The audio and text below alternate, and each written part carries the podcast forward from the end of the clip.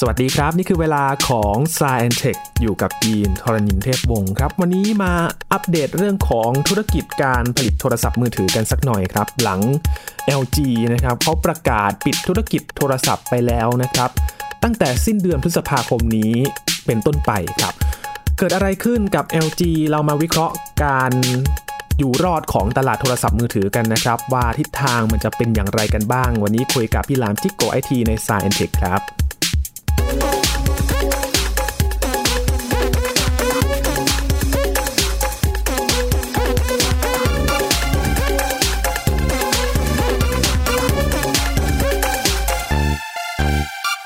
พูดถึงตลาดสมาร์ทโฟนนะครับ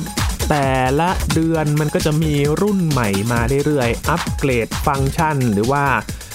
ความสามารถของโทรศัพท์มือถือเนี่ยให้มัน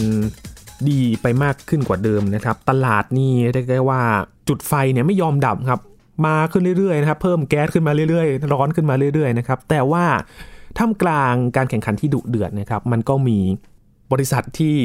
ล้มหายตายจากแล้วก็สู้ไม่ไหวนะครับ อย่างบริษัท LG เขาก็ประกาศปิดในฝั่งของการผลิตโทรศัพท์มือถือนะครับ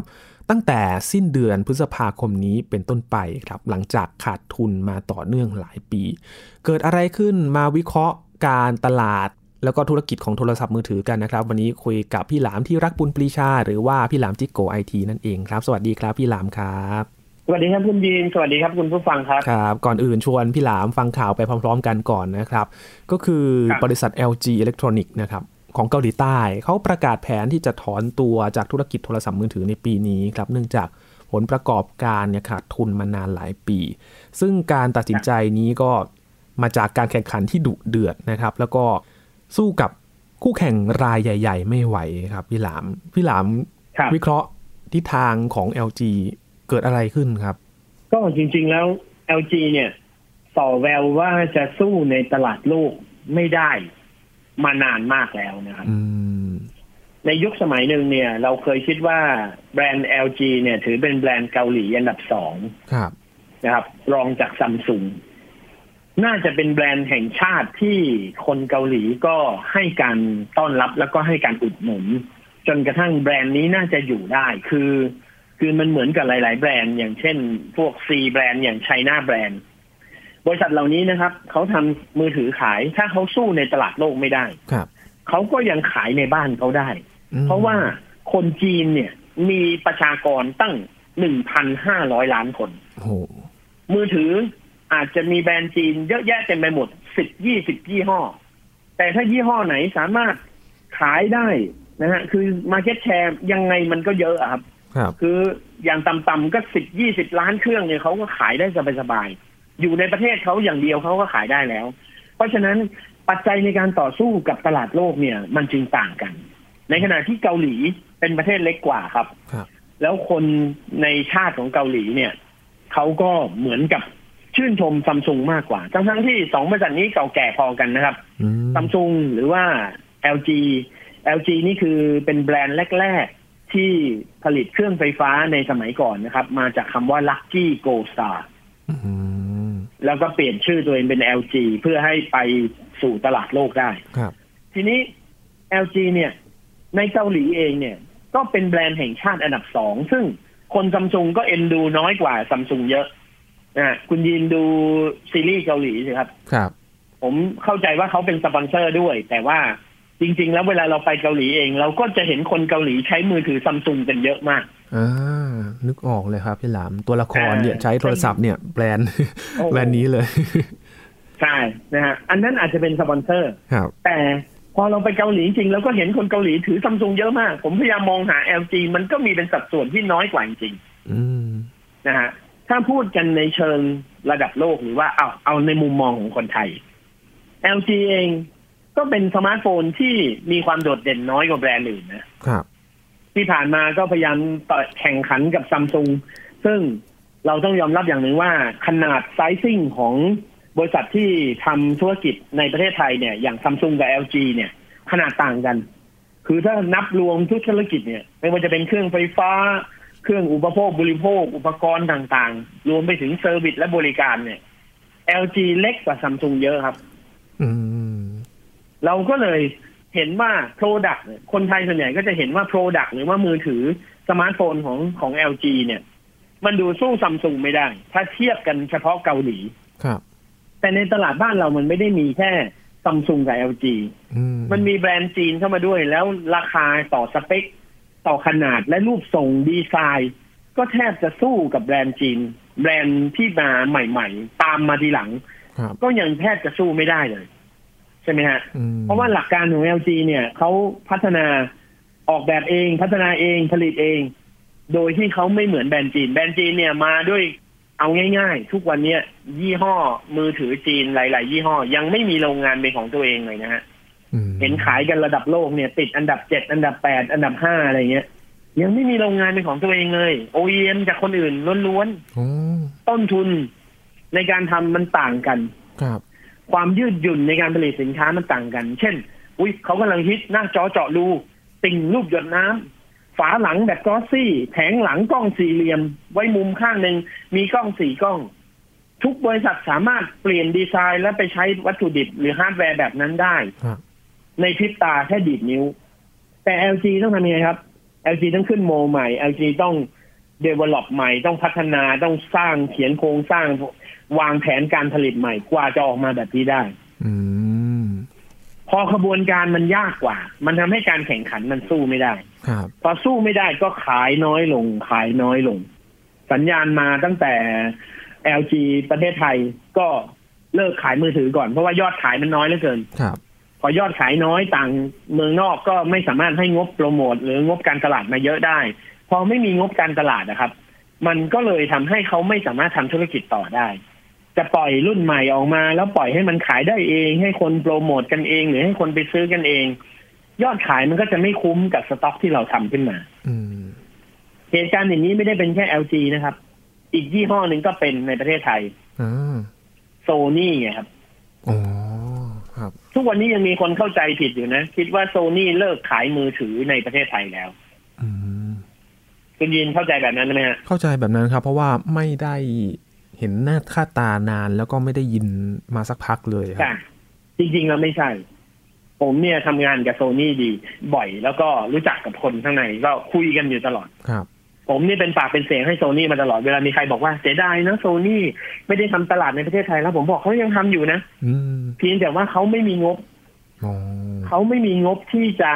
ทำการตลาด ครับ เขาก็จะใช้วิธีแบบว่าดูเป็นเงื่อนไขว่า เฮ้ย รุ่นนี้อย่างสมมติ Xperia 1ในตลาดโลกขายดีมากนะฮะกระแสดีมากนะคนไทยก็เริ่มอยากได้ งั้นเราเอามาสักหมื่นเครื่องแล้วกัน อืม ไปตัดสต็อกมาจากอินโดนีเซีย ฟิลิปปินส์อะไรเงี้ยไปตัดสต็อกที่เขาค้างๆอยู่ ครับ ไปช่วยประเทศอื่นขาย มาด้วยในราคาต้นทุนที่ไม่แพงมาก แล้วก็มาตั้งราคาขายในเมืองไทย เอาแบบว่าขายหมดพอดีพอดีโซนี่ยังทำแบบนี้อยู่นะครับ ทุกวันนี้เพราะว่าอะไรไม่มีงบการตลาด ครับ ไม่มีงบที่จะมาโฆษณา ไม่มีงบที่จะมาวางแผนการตลาดว่าจะทำยังไงให้มือถือโซนี่โด่งดังได้ แต่เขาก็มองช่องแบบนี้แล้วเขาก็ทำเป็นระยะระยะที่ผ่านมานะฮะ Xperia 5 ก็มาขายเมืองไทย Xperia 1 ก็มาขายเมืองไทย อืม แต่ขายแบบล็อตเดียวแล้วเลิกเลย เปิดจองนะมีแถม PlayStation 4 ด้วย โอ้โห โอ้ มาเลย โห ซื้อมือถือ 28,000แถม Play 4มูลค่า 12,000 ตาลูกวาวเลยครับ โอ้โห คอเกม ใช่ก่อนหน้านี้ก็แถมหูฟังอันละหกพันบาทอะไรเงี้ย ครับ อเนี่ยมันมันต้องเอาโปรโมชั่นหรือไปเอางบการตลาดของผลิตภัณฑ์ไลน์อัพอื่น อย่างเช่นเพลซีหรือหูฟังนะ หรือกล้องอะไรเงี้ย แล้วเอามารวมกันแล้วก็มาทำตลาด ม เพื่อให้ขายยกล็อตนั้นได้ไปหนึ่งล็อตแล้วก็ฟึกไปเลย ครับ เพราะฉะนั้นผมต้องคอยบอกคนอื่นเสมอว่าโซนี่ยังไม่เลิกนะ อืม แต่มีจังหวะดีๆเขาก็จะเข้ามาขาย ครับ มีโอกาสดีๆ เขาก็จะทำตลาด แต่ถ้าไม่มีเขาก็จะอยู่เฉยๆ เพราะว่ามันไม่บาดเจ็บ อืม ในทางกลับกันบางคนบอกนี่โซนี่ก็เจ๊งนี่ในตลาดโลก อีกหน่อยก็โซนี่ก็ต้องเป็นเหมือน เป็นเหมือน LG สิ ไม่เหมือนครับโซนี่นี่เปรียบเสมือนซัมซุงนะในญี่ปุ่น อืม เป็นแบรนด์แห่งชาติครับ ครับ คุณยีนไปญี่ปุ่นเนี่ยคุณยีนขึ้นรถไฟฟ้านะครับ คุณยีนมองโทรศัพท์มือถือเลย 80%ของคนที่อยู่บนรถไฟฟ้านะคนญี่ปุ่น ใช้โซนี่กับพานาโซนิ อืม แล้วก็มีชาร์ปผสมอยู่ประมาณหนึ่ง ครับ เนี่ย มือถือพานาโซนิกในตลาดโลกก็ขายไม่ดี ทุกวันนี้ก็ยังผลิตอยู่แต่ขายในญี่ปุ่นได้ อืม ชาร์ปก็ยังผลิตสมาร์ทโฟนอยู่นะ ไม่เคยมีมาขายเมืองไทยนานแล้ว ครับ แต่เมืองนอกก็ยังขายได้ เพราะอะไรในญี่ปุ่นคนก็ยังใช้อยู่ แต่แบรนด์แห่งชาติในเกาหลีเนี่ย มันไม่เอื้อไงคนเทไปทางซัมซุงหมดเลย แล้วไม่ไม่มาช่วย LG บ้างเลย LG ก็เลยยอดขายน้อยลงน้อยลง ในตลาดโลกพอตัวเองสินค้าพัฒนาไม่ทัน ก็สู้คนอื่นไม่ได้ เลิกขายในประเทศไทยไม่เป็นไรในเอเชียเราก็ยังขายอยู่ ในฝั่งสหรัฐอเมริกาเราก็ยังขายอยู่ ทางฝั่งอเมริกาใต้เราก็ยังขายอยู่ LG เนี่ยพยายามไปทำเป็นคือพยายามจะทำเหมือนโนเกีย ครับ คือไปทำรุ่นรุ่นราคาประหยัดนะไปทำ L series รุ่นราคาประหยัด ขายในประเทศที่มันเป็น emerging business emerging market ก็คือตลาดเกิดใหม่ ครับ พยายามจะบุกไปในในพื้นที่เหล่านั้น แต่เนื่องจากวิธีการทำการตลาดของ LG เนี่ยไม่เหมือนแบรนด์อื่น อื ไม่เหมือนโนเกีย ครับ นะฮะไม่เหมือนโนเกียเดี๋ยวผมจะเล่าให้ฟังว่าทำไมไม่เหมือนโนเกียแต่ว่าเราพูดเรื่อง LG กันก่อน ครับ พอเป็นแบบนี้ก็ทำให้ในตลาดโลกก็สู้ไม่ได้ ยอดขาย LG ก็น้อยลงน้อยลงน้อยลงน้อยลงปีที่ผ่านมาครับ ปี 2020 ขายมือถือได้แค่ 24 ล้านเครื่อง อืม ทั้งปี ครับ ในตัวเลขเนี่ย คุณยีนคิดว่าไงครับ 24 ล้านเครื่องนี้เยอะหรือน้อย อืม ทั่วโลกเลยใช่ไหมครับพี่หลาม ใช่ครับ ทั้งโลกเลยครับ โอ้ถ้าเทียบกับสัดส่วนทั้งโลกนี่ถือว่าน้อยเลยนะครับ น้อยมากครับ ไม่ติดหนึ่งในสิบครับล่วงลงไปหนูในอันดับที่เท่าไหร่ก็ไม่รู้ อืม แต่ถ้าเป็นแบรนด์จีนลองนึกภาพดูนะ ตัวเลขเดียวกันนะ ครับ LG ทำทั้งโลกได้ 24 ล้านเครื่อง แต่ถ้าเป็นแบรนด์จีนเนี่ยทำขายเฉพาะในประเทศจีนแล้วได้ 24 ล้านเครื่อง บริษัทนั้นรวยมากเลย ต้นทุนการประกอบการมันไม่เท่ากัน อืม ต้นทุนการพัฒนาต้นทุน ครับ การผลิตมันก็ไม่เท่ากัน อย่างที่พี่หลาม แบรน บอก ด์จีนเนี่ยอาจจะ OEM ล้วนๆเลย ครับ นะฮะ OEM ล้วนๆเลยไปสั่งโรงงานที่มาผลิตแล้วขายได้ถึง 24 ล้านเครื่องนี่โอ้โห เจ้าของนี่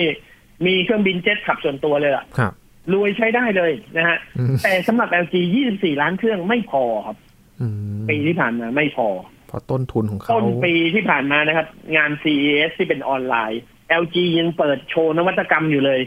มือถือจอสองชั้นที่พลิกเป็นกากบาทได้อะเป็นเหมือนไม้กางเขนอะซึ่งผมอะเคยพูดไปเล่นๆนะ ผมบอกว่า เนี่ย ไปทำทรงเหมือนไม้กากบาทเนี่ยมันทรงเหมือนแบบว่าเวลาหยิบมือถือนี่ขึ้นมาแล้วก็ต้องอาเมนใช่ไหม มันเหมือนเป็นการให้พรตัวเองก็ไม่รู้ เออ ผมก็แบบเนี่ยเนี่ยไม่รู้แช่งตัวเองหรือเปล่าเนี่ย ครับ อาเมนหรือว่าเป็นไม้กางเขนที่ปักอยู่บนหลุมฝังศพตัวเองอ่ะ โอ้ ใช่ไหม มันเป็นสัญลักษณ์แห่งความตายอ่ะ ครับ ผมก็แบบเออ LG ทำอย่างนี้เนี่ยมันเป็นลางหรือเปล่า ผมก็พูดเล่นๆนะเมื่อตอนเดือนมกรา อืม ใครจะไปคิดว่าสิ้นเดือนมีนาคมปุ๊บเนี่ยเขาจะมาตัดสินใจ อืม ว่าจะเลิกทำในระดับโลก ครับ เพราะเราก็เพิ่งเห็นตัวเลขเขา อืม ใช่ไหมฮะ ก็เลย เรื่องทั้งหมดก็จะเป็นประมาณนี้ครับว่าทำไม LG ถึงถึงแย่ลงเรื่อยๆนะฮะ ครั อั บ นนี้ก็คือเล่ามาให้ฟังประมาณนี้ อืม ในขณะเดียวกัน ผมจะออกไซด์เวย์ไปเล่าเรื่องโนเกีย โอ้ น่าสนใจมากเลยครับกำลังสงสัยเลยครับพี่หลาม เพราะว่าอย่างโนเกียเนี่ย คือในอดีตนี่โหรุ่งเรืองมากเลยนะครับ โดยเฉพาะในไทยเนี่ย อืม แต่ตอนนี้เนี่ยเขาเขาอยู่ที่ไหนเขาทำอะไรอยู่ครับพี่หลาม ต้องบอกอย่างนี้ครับ ต้องเล่าเล่าย้อนนิดหนึ่งว่า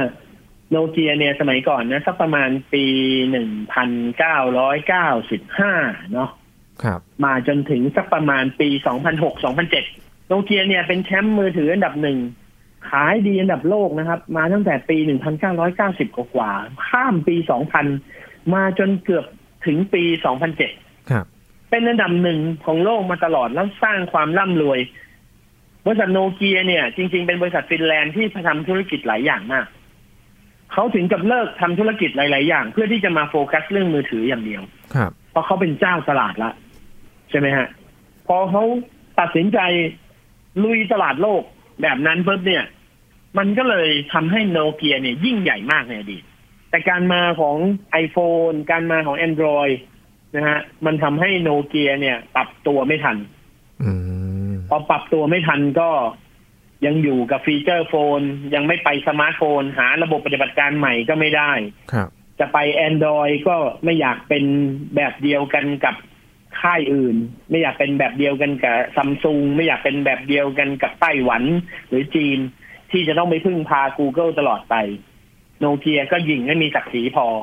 ก็เลยไม่ไป Android ซึ่งวันนั้นเนี่ย ถ้าโนเกียไป Android พร้อม ๆ กับซัมซุงหรือตามหลังซัมซุงสักสองสามปีนะครับ ผมว่าทุกวันนี้โนเกียก็อาจจะดีกว่านี้ อาจจะอยู่ในอันดับโลกที่ อาจจะอยู่ในอันดับสามอันดับสี่ซึ่งก็จะต่อสู้กับแบรนด์จีนได้อย่างได้อย่างเหนียวแน่น อืม ใช่ไหมฮะ เพราะโนเกียเนี่ยเป็นบริษัทที่เก่าแก่มาก คือถ้านับในบรรดาบริษัทที่ขายมือถือ ทุกวันนี้ทั้งหมดนะครับ รวมไปถึงโมโตโรล่าด้วยคนที่คิดค้นโทรศัพท์มือถือคนแรกของโลกเนี่ย โนเกียเนี่ยมีประวัติศาสตร์อันยาวนานกว่าบริษัทเหล่านั้นทั้งหมด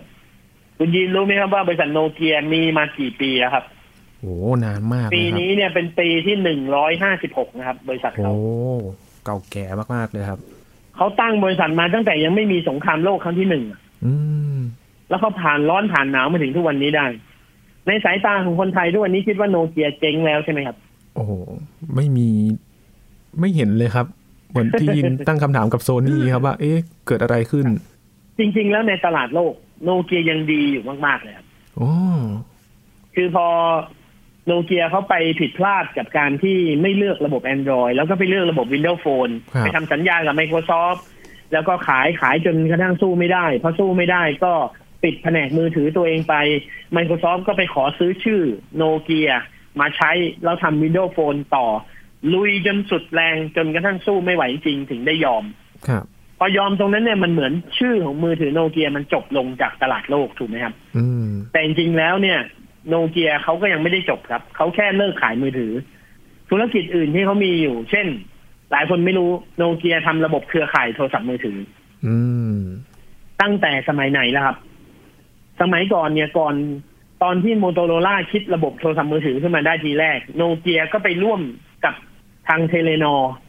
ทำนอร์ดิกโมบายเทเลโฟนีเป็นระบบมาตรฐานของยุโรปในการวางเครือข่าย ทุกวันนี้นะครับ บริษัทที่รับวางเครือข่ายของโลกมีอยู่ประมาณสี่ห้าราย ครับ โนเกียเป็นอันดับสามครับโนเกียเน็ตเวิร์กโซลูชันเป็นอันดับสาม อืม อันดับหนึ่งคือหัวเว่ย อันดับสองคืออีลิกสันชื่อนี้เราก็ไม่ได้ยินนานแล้ว ครับ อันดับสามคือโนเกีย ทุกครั้งที่เราโทรศัพท์อยู่ในมือถือในบ้านเราตอนนี้ในประเทศไทย คุณก็โทรผ่านระบบเน็ตเวิร์กของโนเกียครับ ไม่ว่าจะเป็น AS True Move d t a c ใช้โนเกียเป็นระบบเบสสเตชัน อืม แล้วก็ใช้ผลยี่ห้ออื่นด้วย ครั นะ บ ฮะใช้หลาย ๆ ยี่ห้อผสมกัน โนเกียก็เลยเป็นบริษัทที่ไม่ได้เจ๊งไม่ได้หายไปไหนนะ อืม ในขณะเดียวกันทางด้านโทรศัพท์มือถือ ชื่อของโนเกียถึงแม้ว่า Microsoft ซื้อเอาไปทำแล้วไม่ได้นั่นสุดท้าย Microsoft ก็ปล่อยชื่อนั้นให้เป็นอิสระกลับคืนสู่โนเกีย ครับ พอกลับคืนสู่โนเกียเนี่ยมันมีลูกหม้อเก่าของโนเกียสมัยที่เป็นผู้บริหารอยู่ในประเทศฟินแลนด์ คนเหล่านี้ก็มองเห็น potential ครับ กับคนอีกกลุ่มหนึ่งก็คือกลุ่มบริษัทที่อยู่ในอินเดีย ในสมัยที่เป็นโนเกียยุครุ่งเรืองเนี่ยโนเกียเนี่ยเขาไปบุกตลาดอินเดียครับ เพราะว่าประเทศอินเดียเนี่ยมันน่าจะเป็นประเทศที่มีปริปริมาณประชากรเนี่ยอันดับสองรองจากประเทศจีนเลย อืม คือถ้าเราเข้าตลาดจีนไม่ได้ เราก็ต้องเข้าตลาดอินเดีย ครับ โนเกียเนี่ยบุกตลาดอินเดียตั้งแต่ปลายปี 1990 บุกตลาดอินเดียแล้วก็แจกมือถือให้คนอินเดียฟรี เก็บค่ารายเดือนอย่างเดียว ยอดขายมือถือแบบฟีเจอร์โฟนในอินเดียตอนนั้นนะครับ ปีหนึ่งเนี่ยขายได้ประมาณเป็นพันล้านเครื่องครับ อืม เพราะฉะนั้นโนเกียจึงยิ่งใหญ่มากๆในอินเดีย ครับ พอ Microsoft ปล่อยชื่อโนเกียหลุดไป อ่ะ คนที่เคยอยู่โนเกียฟินแลนด์ก็อยากจะมาซื้อ ก็มาคุยกับทางอินเดีย ฝั่งอินเดียก็อยากจะฟื้นคืนชีพโนเกียขึ้นมา แล้วก็ไปร่วมหุ้นกับอีกคนหนึ่ง ซึ่งมีบทบาทมากในโลกนี้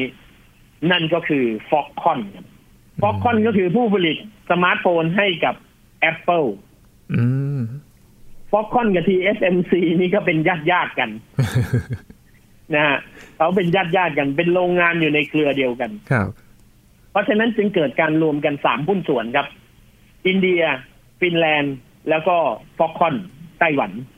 เปิดเป็นบริษัทชื่อว่า HMD Global บริษัทเนี้ยมาขอซื้อชื่อโนเกียอีกครั้งหนึ่งจากบริษัทโนเกีย ครับ ฟินแลนด์ ขอซื้อชื่อโนเกียมาทำโทรศัพท์มือถือ แล้วก็ทำสินค้าอุปโภคบริโภค ทุกวันนี้ถ้าเราสังเกตดูเราถ้าเราไปเซิร์ชในในอินเทอร์เน็ตนะครับ เราจะเจอว่ามีอุปกรณ์เน็ตเวิร์กของโนเกียด้วยนะ เช่นเราเตอร์โนเกียอุปกรณ์ ทำเป็นพวก access point หรือว่าที่เป็นเอาใส่ซิมโทรศัพท์เข้าไปแล้วกระจายอินเทอร์เน็ตได้อะไรอย่างเงี้ยนะฮะ ครับ อ่าพวกแบบนั้นนะฮะ ก็ยังมียี่ห้อโนเกียขายอยู่ หูฟังโนเกียก็มีนะ True Wireless ทุกวันนี้ โอ้โห ซึ่งก็ผลิตโดยโรงงานฟ็อกคอนนี่แหละครับ เขาได้ชื่อโนเกียไปเนี่ย เขาสามารถทำเป็นโปรดักต์ได้หลาย ๆ อย่างเลย ครับ ในขณะเดียวกันก็ทำตลาดโทรศัพท์มือถือด้วย เคยเข้ามาในประเทศไทย แต่ว่าไม่โด่งดัง เพราะว่าไม่มีงบการตลาด อืม ก็ขายไปครับเปิดอู้มีเยอะรุ่นมากโนเกีย 4.1 5.1 6.2 7.3 7. จุดอะไรเงี้ยว่ากันไป มีมือถือแทบทุกรุ่นทุกระดับราคา โดยที่เน้นเรื่องของรุ่นที่ราคาประหยัด มือถือระดับราคาประมาณ 2,000 กว่าบาท 3,000 กว่าบาท ครับ ใช้ระบบ Android Go เพราะอะไรเขากลับไปที่ตลาดเดิมครับ เขากลับไปที่อินเดีย คนอินเดียที่เคยใช้ฟีเจอร์โฟนของโนเกียเนี่ย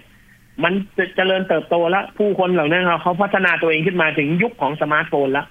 เขาก็พร้อมที่จะเปลี่ยนมาเป็นสมาร์ทโฟนของโนเกีย เพราะว่าราคามันไม่แพง อืม หรือว่าเงื่อนไขในอินเดียเนี่ยก็คือให้เครื่องฟรีด้วยซ้ำ ครับ ขอแค่ใช้โนเกียแล้วก็อยู่กับระบบปฏิบัติการนี้ แล้วก็อยู่กับผู้ให้บริการนี้ไปตลอดจ่ายรายเดือนไปตลอด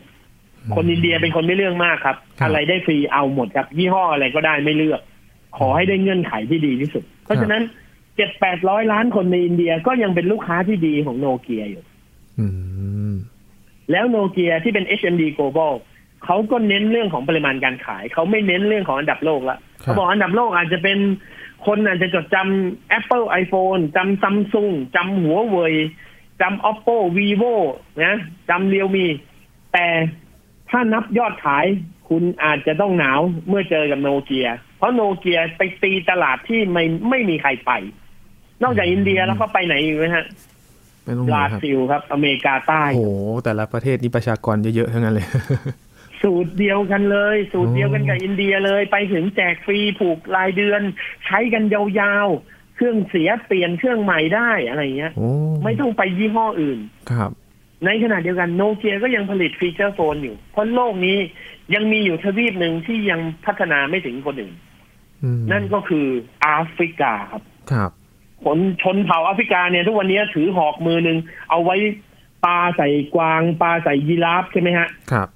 ตรงเอวเนี่ยคาดโทรศัพท์มือถือฟีเจอร์โฟนโนเกียอยู่เอาไว้โทรกลับบ้านบอกวันนี้ยิงกวางได้สามตัวนะจ๊ะที่รัก อืม เดี๋ยวจะเอากลับไปปิ้งกิน เออ อ่าเป็นไง อ่า โอ้โห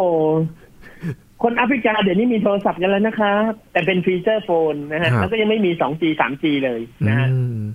ก็ยังใช้กันอยู่ แล้วโนเกียก็ไปลงทีเดียวทั้งทวีปเลย ครับ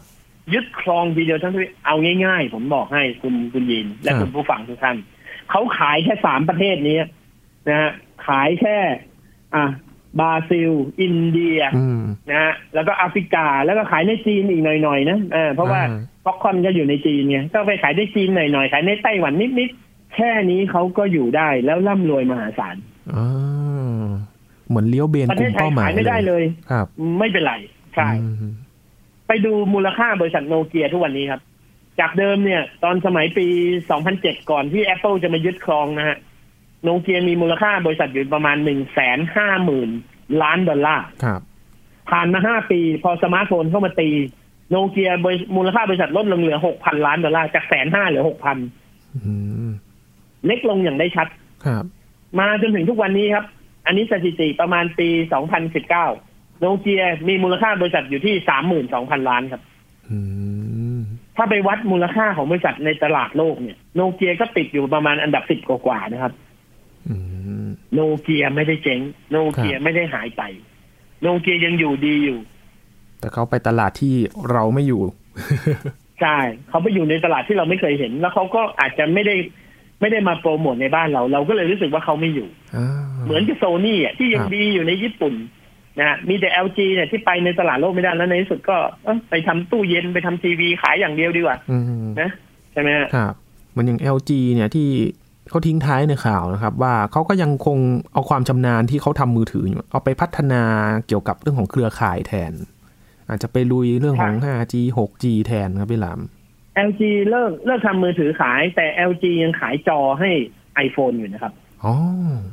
iPhone 12 เนี่ย ใช้จอของ LG นะครับ ครับ ส่วนหนึ่งคือ LG ส่วนหนึ่งคือ Samsung จอ OLED ที่ใช้เนี่ย เพราะว่าอย่าลืมว่า LG เป็นผู้ผลิตทีวีที่ ขนาดใหญ่มากๆ และมีเทคโนโลยีสูงมากๆ ในด้านเรื่องจอ ครับ เพราะฉะนั้นเรื่องจอเขาเก่งมากครับ อืม